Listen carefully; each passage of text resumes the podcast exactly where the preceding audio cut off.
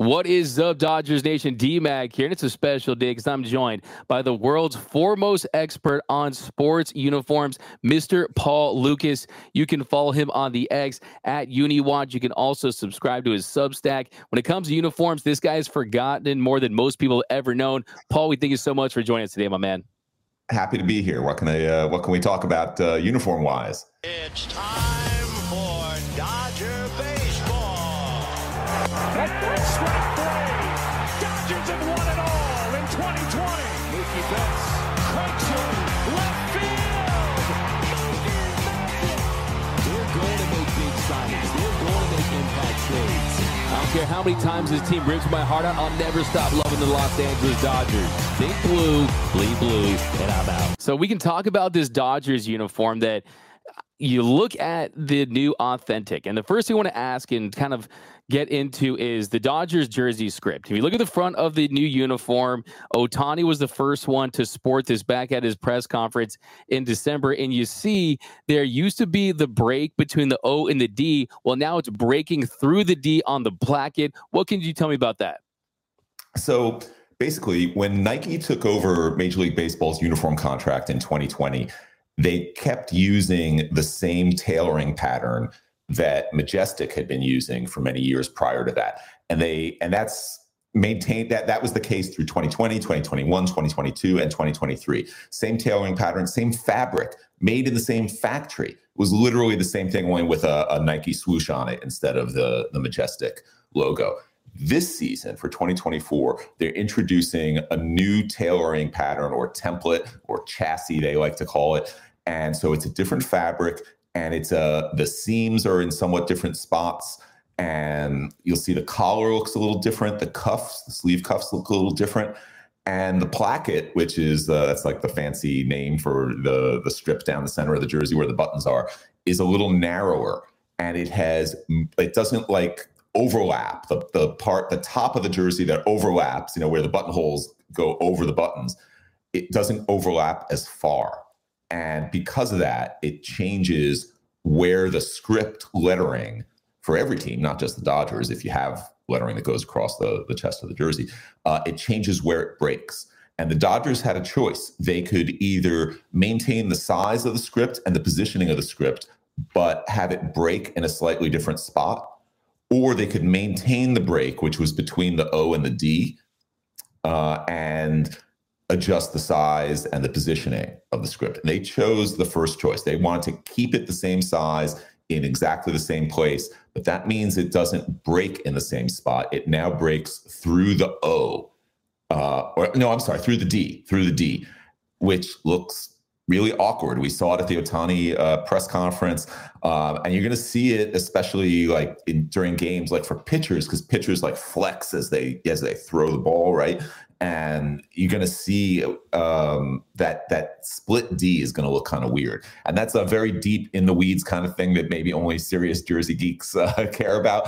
But, that's how I make a living, catering to those people. Paul, call me crazy, but I've been losing sleep over this too. And my big question is, why mess with perfection? Why mess with the iconic Dodgers uniform? And is this all performance-based? Well, the idea behind the new template certainly is that it's a little lighter. We hear this from Nike and from other manufacturers, not just in baseball, but in every sport, right? Like, oh, this one is 3% lighter and it's more moisture wicking. They're going to like have an anti-gravity jersey at some point. Like how much lighter could it be? Yeah. But supposedly, yeah, it's like a little bit lighter and performs a little bit better. But yeah, the Dodgers really did have a pretty perfect looking jersey. And that's one, the break in the script is just one of the changes they're making, because all the teams now, not just the Dodgers, the number fabric. So that's the fabric for the little red number on the front of the Dodgers jersey and also the blue number on the back, is no longer solid fabric. It's going to be like little, it's like a mesh. It's like a fine mesh with little perforations in the fabric, again, to make it a little lighter, to make it a little more flexible so it's not stiff.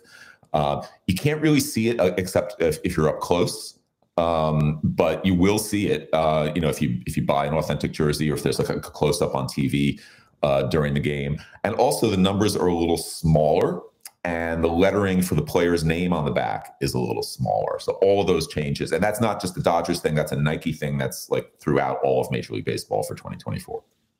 Yeah, and I don't know what bothers me more. Is it the split there on the D, or is it the perforated numbers, the smaller numbers? But when you look closely, you see all those little white dots, and that's really what made the Dodgers uniform pop. That's what made it special, those television red numbers. And it also feels like the shade of white isn't truly that wedding gown white. Am I crazy, or does the shade look a little more closer to cream? Yeah, that's another thing like Nike has done. And I really don't understand this one because obviously there's no performance-based reason for it. And I haven't really heard an explanation, is that all the white home jerseys, again, throughout Major League Baseball, not just for the Dodgers, are slightly off-white now. And if you like hold up a jersey from last year next to one of the new ones, you can see the difference. It's not a full-on cream like what the Giants wear, the San Francisco Giants home uniform. That's a true cream. So it's not that off white. It's sort of in between the regular, you know, the old white and what the Giants wear. And I've heard mixed opinions on that. Some people like that it feels a little more like the old flannels, which were slightly off white, and other people sort of like yourself want that true wedding gown white. But again, it's not just the Dodgers thing, it's a Nike thing. Yeah, I've seen it up close, and it definitely isn't cream or anything like that, but it definitely, if you go side by side, one of the things that the Dodgers were most proud of is that they almost had this special way to have the whitest uniforms, that wedding gown white, and you contrast that with the Dodger blue and the red number, and that's what really gave it that pop. But, Paul, I was at Dodgers Fest a few days ago, and I was thrilled because one of the first things I was looking for was what jerseys would the players be wearing, and it was clear that they were wearing the old template. Now, is there any way that maybe the Dodgers can go with that old template? Are they maybe considering using that old template, or are they going with this new version? Yeah, I was surprised at Dodger Fest, actually, that all the players were wearing the old template, basically jerseys from last season, especially since we've seen them, as you said, with the Ohtani press conference, use the new template in some public settings. And so I'm not sure why they did that at Dodger Fest. And I had the same question you had. I was like, oh, are they rethinking this or kind of walking it back? And I did check with the team. And while they didn't explain why they did that at Dodger Fest, they did confirm that they are indeed going to the new template for 2024. So if that's what you were hoping for, I'm sorry to be the bearer of bad news. Well, one thing I was thinking was, Paul, was when you look at NFL uniforms, right, you have teams that are always updating to the new templates, but then there's that one team, the Green Bay Packers, where it's clear they're using the old template. And I think for the collar, you see the mesh. Is this a situation where one team in Major League Baseball can go to Nike, can go to the league and say, you know what, no, we're going to use the older template because it fits our jersey aesthetic, or do all teams have to go to it based on the Nike contract and things like that? I mean, how can the Packers do that, but not the Dodgers potentially? It's true. When Nike took over the NFL uniform contract in 2012, there were several teams at that time. I believe there were 4 teams that chose to stay with what was essentially at the time the Reebok tailoring and the Reebok fabric. All of those teams eventually went with all the Nike innovation features, except the Packers. And you're right, the Packers still are essentially wearing a Reebok uniform with a Nike logo on it. And that's an odd situation, and I'm not aware of any team in Major League Baseball that has tried to do the same thing or asked to do the same thing. I do know the Dodgers, I was told, did ask, you know, could we, you know, maybe hold off on some of these changes, and we're told basically, no, this is how it has to be. Like, you're going to do it this way, and like, yeah, if you're looking for like a loophole or an escape hatch, I don't think there is one. So is it all about that 0.0001% of just being a lighter jersey? Is this Nike trying to be cutting edge, but they're not considering the aesthetic? Because to me, I mean, it just feels like, and I hate to be the old man yells at clouds guy, right? But I mean, back in my day, we had Majestic jerseys. It felt like the quality was just better. I've owned a Nike Authentic. I've owned several Majestic Dodgers Authentic. Is there a big drop-off in quality when you look at the traditional baseball Authentics that we've seen for the last couple of decades? I guess it depends on what you think of as like what constitutes quality. You know, again, performance is the ultimate thing, right? It should be about what the players, how it performs for them on the field. I think part of this for sure is, you know, if you already own a jersey and then Nike comes out, well, you know, here's the new, they're wearing the new template. So the one you own is now sort of obsolete. So a lot of people are going to go and buy the new one. So that's part of why they're doing it, is that it drives sales. And part of it is to, you know, have their own branding and say, oh, this is our collar, this is our number, you know, with the perforation. It's our, it's the Nike spin on an MLB uniform. But you know, if you're watching the game on TV, which let's face it is what most of us do, right? We're not going to be up close at the, you know, the front row at the ballpark. Is it still going to look like a Dodgers uniform? I would say yeah, but again, I think the biggest thing that people are going to notice is that break on the script. Yeah, especially when you have players that are loose. I remember Justin Turner a few years ago. He probably opened that thing up and buttoned the bottom button. I mean, when you start to see the in-game action, I mean, when it's all buttoned up, you don't really tell the difference that much. But I think in gameplay, you're going to notice it a little more. And I think it's crazy, Paul, because for me growing up, the ultimate sign of wealth was if you had a glass backboard basketball hoop, right?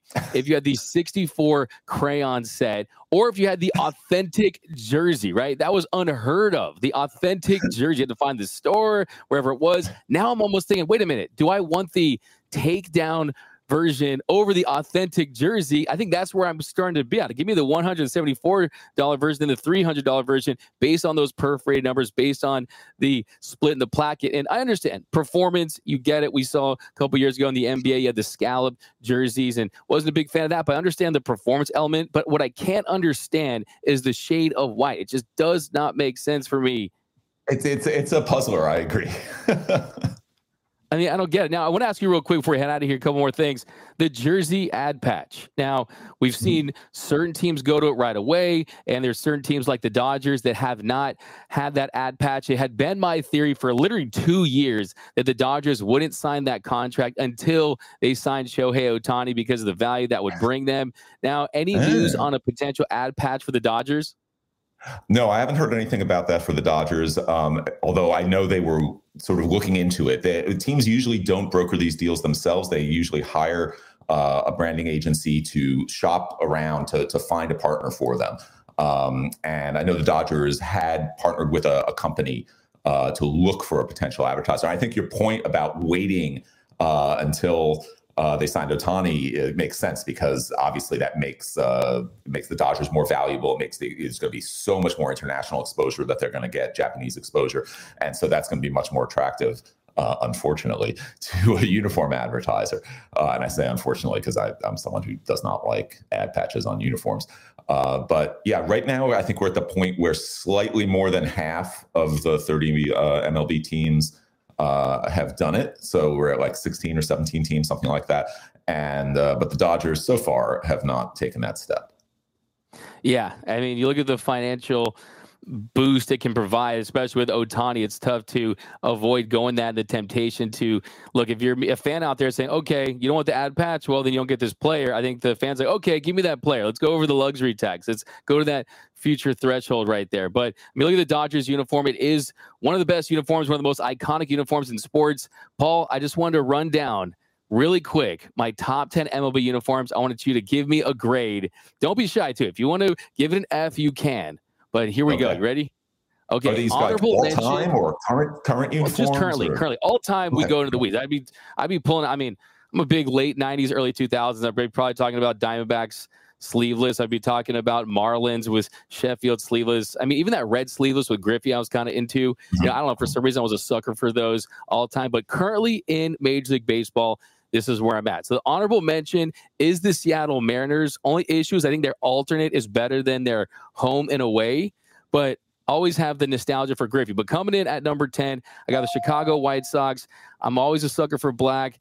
Big Dr. Dre fan with the White Sox hat, right? I've always loved their uniform, very clean. Then coming in at number 9, the New York Mets. Of course, you know the connection with the Yankees, the Brooklyn Dodgers, and the Giants, the pinstripes. I think it looks really clean right there. And then coming in at number 8, the Toronto Blue Jays. I think they have the most classic-looking expansion jersey in Major League Baseball history. I love the hat. I love the lettering. Looks so just oozes Canada right there. The number 7, you have to go with the Boston Red Sox. Classic Fenway. I think of the Monster when I see that Red Sox uniform. Number 6, Chicago Cubs. The red, the blue, the pinstripes, the big C, Wrigley Field, Rookie of the Year. I got them coming in at number 6. And then my top 5. Top 5 Oakland Athletics. I've always loved the Oakland Athletics uniform. Maybe it's because the shade of white reminds me of the Dodgers white, but the yellow, the green, always loved that kid. Ricky you can Henderson. See, you know, I love yellow and green because those are the UniWatch colors. I almost think I read a few years ago, you had the Packers as the top uniform of all time. Am I crazy?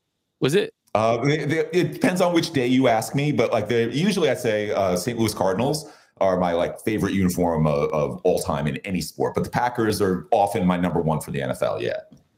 Okay. So a little tease for the rest of this list. So we got athletics at number 5, 4, to me, the most underrated jersey that people don't talk about enough. The Pittsburgh Pirates jersey is so clean. The yellow, the black. I love the black alternates. I love the Pittsburgh Pirates uniforms. Then coming in at number 3, of course, you got to go with the New York Yankees. The Dodgers did have pinstripes before the Yankees did, but it's iconic. You think of baseball, you think of that uniform. Then number 2, there's where your birds on the bat are. The St. Louis Cardinals. I think that blue St. Louis Cardinals jersey is possibly in the conversation for best uniform in all of sports. And then, of course, maybe you can tell by my background and my shirt, I am a little biased here, but coming in at number 1, I've got my Los Angeles Dodgers, and it's the wedding gown white. It's the red number. I think for me, it's you see a lot of uniforms. It's the smallest usage of another color where you just see red. That's it. The only thing that's red on the jersey is those beautiful numbers. The Dodgers script, I think, so iconic. The Dodger blue, you include to silver and black with the Raiders, purple and gold. I mean, it's just one of those iconic uniform colors, and those are my top 10. So if you could just grade my list, and look, you can be a tough grader. It's all good. You're not a PE teacher or anything like that. If you could grade my list, Paul. No. That's a very solid list. I'd say that's a solid A- list. I would have. Let's go. I would have put the Mets a little higher, and I say that in part because I'm a Mets fan, but also because I really think they have a great uniform set. As I've mentioned, I would put the Cardinals at number 1. I would probably put the A's a little higher, but I think my 10 teams would probably be if not at least 8 of your 10 would be in my top 10 as well. Oh, man, I'm so proud of myself. And honestly, this list is heavily influenced from reading you for, honestly, as long as you've been doing it, because I've always been a big fan of your work, big fan of baseball uniforms. You mentioned the Mets. If we're doing the all-time list, man, after the Dodgers traded Mike Piazza, I was so upset. Then I'm like, man, he looks pretty cool in a Marlins uniform. Oh, damn, he looks really cool in that black Mets uniform. So those black Mets uniforms, I know they brought him back. Those are definitely – I'm all about that. I think one thing you mentioned the idea of teams going to gratuitous black, right? How some teams we call it black for black's sake. Black for black's sake. Is that a black for black's sake? BFBS. Yeah. And then also, I mean, how about the late 90s, early 2000s blue top Dodgers uniforms they wore for Think Blue Week? Would you actually like to see them bring those back as a normal uniform? Of course, you have the City Connect uniforms, but do you like that idea, or you're like, nah? I kind of like that the Dodgers don't do, like, there's a few teams that don't dabble in that, you know, in the like the solid color top, like the Yankees, the Tigers. Oddly enough, have never, like, for one day, there was literally one game when they wore a solid color alternate top, and the Dodgers have never done that. And so I sort of like that, you know, they have their own, you know, they do it their own way. They don't just do what every other team does. But I would say if they had to have a solid color top, that's a pretty good looking top. It's super clear. I'll never forget reading your article about Kevin Brown against the Pirates, where he made them wear the batting practice uniform that had LA, and it was the first time in like a million years that he didn't have a Dodgers script. So yeah, of course, I can nerd out about uniform stuff all day long, but we appreciate your expertise, your insight into the update on the Dodgers uniform. I'm not happy about it. Hopefully it'll be like everything else. We just kind of get used to it, but hey, I'm definitely not going to let this one slide, but thank you so much, Paul. We appreciate it. And of course, if you haven't yet, subscribe to his Substack, go to UniWatch blog, go follow him on Twitter, Mr. Paul Lukas. Thanks for joining us here on Dodgers Dugout. My pleasure, man. Thanks for having me on.